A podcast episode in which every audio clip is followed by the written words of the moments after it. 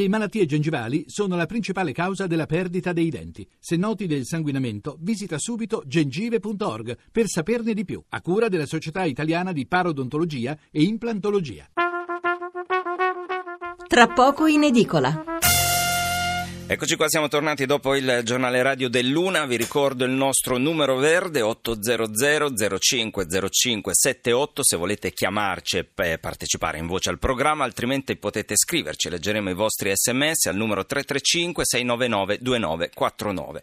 Altro argomento che troviamo sulle prime pagine oggi è il richiamo e una critica del presidente della CEL, Cardinal Bagnasco, alla legge ormai approvata sulle unioni civili. Lui dice ormai è l'apripista anche per lui l'utero in affitto. Il ministro Alfano gli risponde, gli dice no, assolutamente non è così. Su questo leggiamo qualche titolo, il Corriere della Sera ci apre, unioni civili, i vescovi accusano, purtroppo a quest'ora i, i grandi giornali ancora non hanno chiuso, quindi ci mandano solo un titolo, quindi mi scuso se non lo approfondisco con altre parole, ma questo è quello che ci mandano a quest'ora. Avvenire invece ha chiuso, quindi abbiamo tutta la prima pagina e scrive l'utero in affitto e banco di prova. Bagnasco dice dopo le unioni sarebbe il colpo finale. Il fatto è nella nella relazione del cardinale presidente dell'Assemblea CEI i temi del lavoro che non c'è, dell'azzardo che dilaga e della denatalità che pesa. Questo è quello di cui ha parlato eh, oltre all'utero in affitto. Il tempo parla dei Papa Francesco, la guerra santa, Papa contro la Chiesa, ieri l'ultimo attacco, soldi e potere sporcano il Vaticano.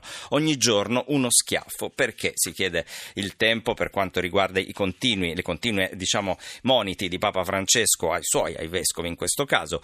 Vescovi in prima pagina anche sul dubbio, Bagnasco non si arrende, attacca le unioni civili, eh, aprono all'utero in affitto. Questa è un po' la, la, la, frase che ha colpito, che ha detto il commento di Rocco Buttiglione sul dubbio. Il cardinale Bagnasco ha paura che con la legge sulle unioni civili passi sia il matrimonio omosessuale sia l'adozione gay. Senatore Zanda lo ha rassicurato dicendo che quelle cose nella legge non ci sono e io quella legge l'ho votata, dice che Zanda ha ragione però. E ancora utero in affitto il colpo finale, questo è il Gazzettino Veneto, Unioni Gay durissima condanna dei vescovi, e la stessa notizia la troviamo poi anche sul giornale di Sicilia, Unioni Civili, Bagnasco attacca, colpo finale sarà l'utero in affitto. Noi adesso cambiamo argomento invece, intanto saluto il prossimo ospite, poi leggerò qualche titolo riguardo appunto alla notizia, noi parleremo di dissesto idrogeologico, abbiamo ancora Lega Ambiente, però un altro esponente esponente, lasciamo il direttore generale abbiamo il responsabile scientifico Giorgio Zampetti che è anche geologo. Buonasera. Allora, è stato diffuso ieri un rapporto sul dissesto idrogeologico, che sono prevalentemente tutte quelle opere, il cemento, le strade, le case dove non dovrebbero, che poi creano disastri, creano, quando piove di più, creano alluvioni, creano fiumi d'acqua e creano vittime, oltre a danni pesanti. Il titolo che troviamo sui giornali, uno, il Fatto Quotidiano lo mette in prima pagina, SOS di Legambiente, Italia sicura 1075 comuni a rischio crollo. Questa notizia l'abbiamo vista fusa un po' con quella dell'Ilva, quindi non sto a rileggere i titoli degli altri quotidiani, però ad esempio la Sicilia la fa sua, prende il dato che riguarda la Sicilia e scrive l'isola che frana, corsi d'acqua tombati, mattone selvaggio, allarme di sesto idrogeologico e la regione stanzia circa 600 milioni. In Sicilia il 92,3% dei comuni si trova in aree a rischio idrogeologico. Il dato è contenuto nel report Ecosistema a rischio realizzato annualmente da Lega Ambiente. Lo stesso dato viene estrapolato anche dal Corriere Adriatico e qui si fa riferimento alle Marche. Il Corriere Adriatico scrive in prima pagina ed è anche qui il titolo di apertura: Le Marche continuano a franare. Avanza il dissesto idrogeologico, secondo Legambiente a rischio 181 comuni su 239. Frane, smottamenti, alluvioni, terremoti. Le Marche sono una delle regioni dove il livello d'allerta è sempre più alto. Su 239 comuni le fusioni non sono state prese in considerazione, questa è una nota del redattore. 181 sorgono sorgono su terreni dove il pericolo è ogni giorno in agguato. Repubblica inquadra così il, il problema, sono 7 milioni gli italiani a rischio frane e alluvioni, negli ultimi 10 anni si è continuato a costruire in zone pericolose, solo il 4% delle amministrazioni ha deciso interventi di delocalizzazione di edifici abitativi. Secondo il rapporto di Legambiente, in un comune su tre ci sono interi quartieri a rischio idrogeologico. Allora Giorgio Zampetti ci fa un po' il quadro italiano, so che è difficile prima grandi linee di, di, cosa si intende e quali sono diciamo, le situazioni che avete trovato. Voi avete, avete, fatto un rapporto che poi ha preso in esame regione per regione. Ecco, magari la regione più virtuosa è quella che è più disastrata. Il quadro che noi abbiamo voluto restituire oggi o meglio ieri con, con, il nostro rapporto, è proprio quello della diffusione del rischio in Italia. Eh, diciamo, la cronaca ci racconta, quando poi piove molto, quando sono gli eventi estremi, quello che succede nel nostro Paese. Negli ultimi anni abbiamo miliardi di euro spesi per fronteggiare le emergenze, abbiamo eh, tantissimi comuni e tantissime persone che si sono trovate a fronteggiare i disastri anche direttamente. I dati del CNR ci parlano negli ultimi cinque anni di oltre 45.000 persone eh, sfollate o rimaste senza tetto a causa del, di fenomeni come le frane alluvioni e questi numeri ci restituiscono un, un paese purtroppo ancora oggi in emergenza.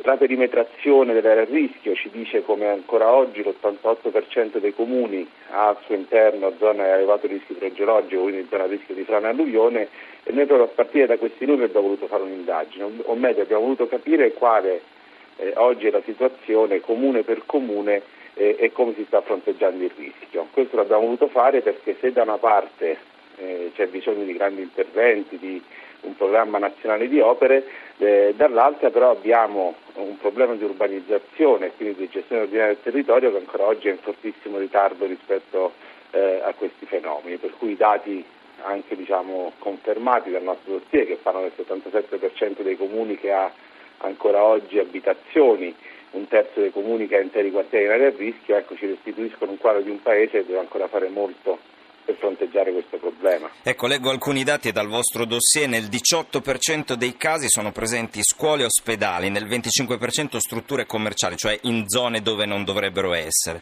A costruire dove non si dovrebbe non sono solo gli abusivi, nell'88% dei casi, 128 comuni su 146, sono state urbanizzate aree a rischio di esondazione o a rischio di frana. In 20 comuni, il 14%, non si è trattato di qualche casa ma di interi quartieri. Ancora a Roma e Napoli sono oltre 100.000 i cittadini cittadini che vivono o lavorano in zone a rischio, poco meno di 100.000 anche le persone in aree a rischio nella città di Genova, aree pericolose presumo. Ecco, cos'è che mette maggior, maggiormente a rischio la popolazione? Qual è il tipo di, di opera, di costruzione, di situazione che mette a rischio la popolazione? Guardi, noi oggi in Italia abbiamo sicuramente una predisposizione naturale a questi fenomeni e questo diciamo, è il dato di partenza. Eh, il nostro Paese eh, da sempre è soggetto in maniera molto diffusa al, alle frane e alle alluvioni, quindi alle esondazioni dei corsi d'acqua quando, quando piove molto. Eh, però quello che è successo eh, negli, ultimi, negli, ultimi, 50 anni di edificazione, costruzione, urbanizzazione intensa eh, del territorio è che noi siamo andati eh, spesso a costruire, a edificare, a a creare strade, infrastrutture, proprio in quelle zone in cui invece, che invece avremmo dovuto lasciare libere per far sì che questi fenomeni naturali non portassero disastri. E allora i dati di oggi, anche quelli che lei proprio citava adesso, che ci dimostrano come anche negli ultimi dieci anni, quindi anche in questi ultimi anni si è continuato eh, con questa pratica, eh, evidenziano come, eh, come oggi eh, appunto, il rischio è stato fortemente accentuato anche per colpa della della mano, della mano dell'uomo. Eh, e questo dimostra anche che diciamo, non basta, come dicevo anche prima, fare degli interventi eh, di, appunto, di, di, di, messa in sicurezza, per cui diciamo, degli interventi lungo i corsi d'acqua, lungo i versanti in frana, ma quello che serve per ridurre il rischio in maniera eh, considerevole, in maniera tangibile, è quello di cambiare le politiche anturbanistiche, quello di vincolare i territori a rischio per non edificarli più, ma soprattutto quello di attivare una serie di interventi come le delocalizzazioni, ovvero spostare le strutture che sono esposte a rischio e quindi anche i cittadini che lo sono quotidianamente. Il dato nazionale dei 7 milioni è un dato che ci deve far ragionare in maniera molto, molto urgente eh, sono appunto gli interventi che devono essere accostati e tutto questo si fa soltanto con un'attività di gestione del territorio ordinaria ma soprattutto diffusa su tutta a scala nazionale. La interrompo un attimo perché abbiamo un ascoltatore Roberto da Sezze Romano che è in provincia di Latina. Roberto, buonasera. Buonasera, buonasera. Eh, parliamo di dissesto idrogeologico, il problema purtroppo è legato sempre alla mano dell'uomo ma soprattutto alla politica, all'amministrazione comunali soprattutto che permettono o, o magari chiudono gli occhi su determinate cose. Poi ci sono anche le varianti che vengono eh, portate avanti, eh, permettendo di costruire eh, a personaggi magari che, che, hanno la mano pesante eh, nella politica. Ecco, queste sono cose da considerare e purtroppo non parliamo di 70-80 anni fa le costruzioni, parliamo di quelle proprio recenti, come stava dicendo adesso il signore che parlava. Giorgio Zampetti ancora... che è responsabile scientifico di Legambiente. Sì, oh, tra l'altro una, una, parte del, una, buona parte del rapporto prende in considerazione gli ultimi dieci anni, quindi insomma eh, sono costruzioni recenti. appunto, io, io, lo dico con cognizione di causa, sono consigliere comunale, so che le lotte, le lotte che si fanno per evitare, guardate, non è facile fare l'amministratore, anche perché eh, essere onesti nella politica mai non è che paga sempre bene, attenzione, ma si va a finire di fare la stessa fine di quel Lei sindaco. cammina sulle uova, lo sa questa sera, sì. Ah no, non c'è problema, sto, me ne sto giocando. responsabilità. Comunque, se, altrimenti l'amministratore che fa il serio su questo argomento fa la fine di quel sindaco giù eh, nella Bassa Italia che è stato, e che è stato minacciato e che cammina con la scorta. In Sicilia.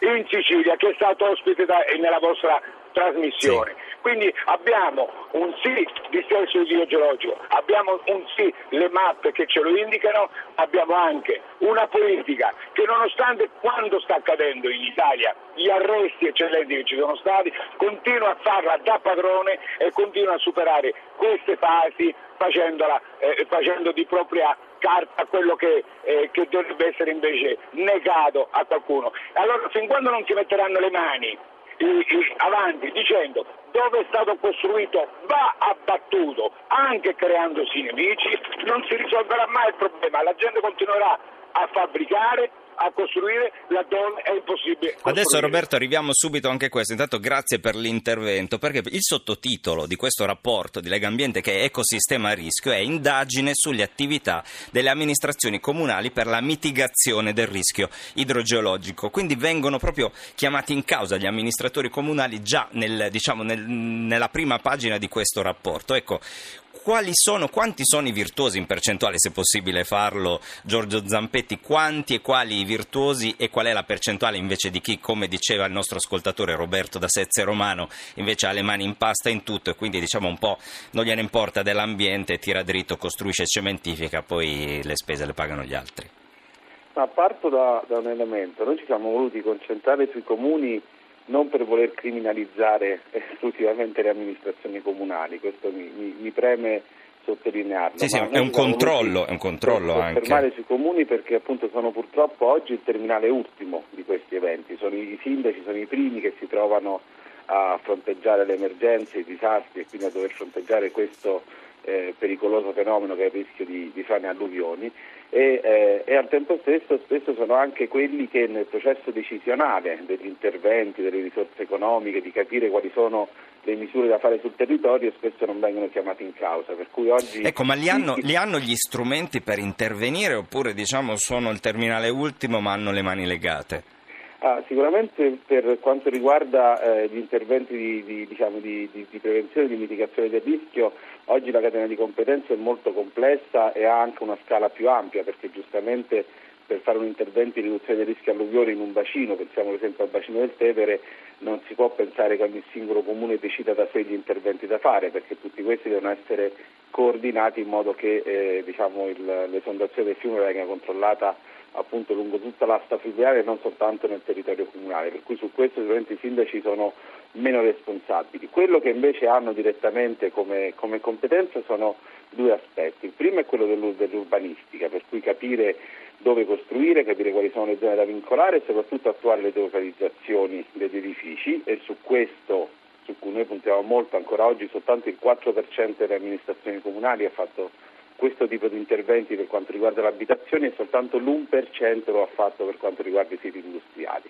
L'altra componente su cui che noi anche evidenziamo nel rapporto e di cui i sindaci sono i primi responsabili è quella di protezione civile, ovvero oggi se abbiamo bisogno di risorse sicuramente di diversi anni per fare una buona politica territoriale, per riparare agli errori del, del passato, quello che si può fare da subito è attivare buon, un buon sistema di gestione delle emergenze, quindi approvare i piani di emergenza locali, eh, fare attività di formazione e di informazione ai cittadini su due aspetti. Il primo è fargli conoscere il rischio che corrono sul territorio e il secondo è capire quali comportamenti adottare in caso di frano alluvione.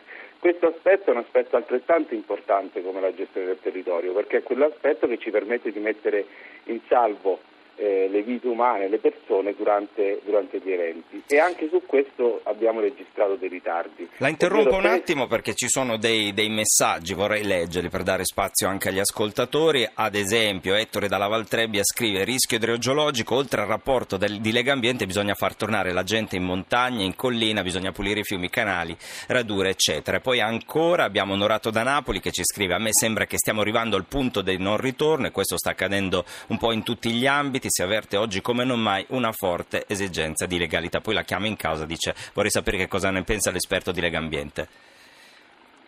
In un minuto perché poi passo all'argomento successivo, grazie.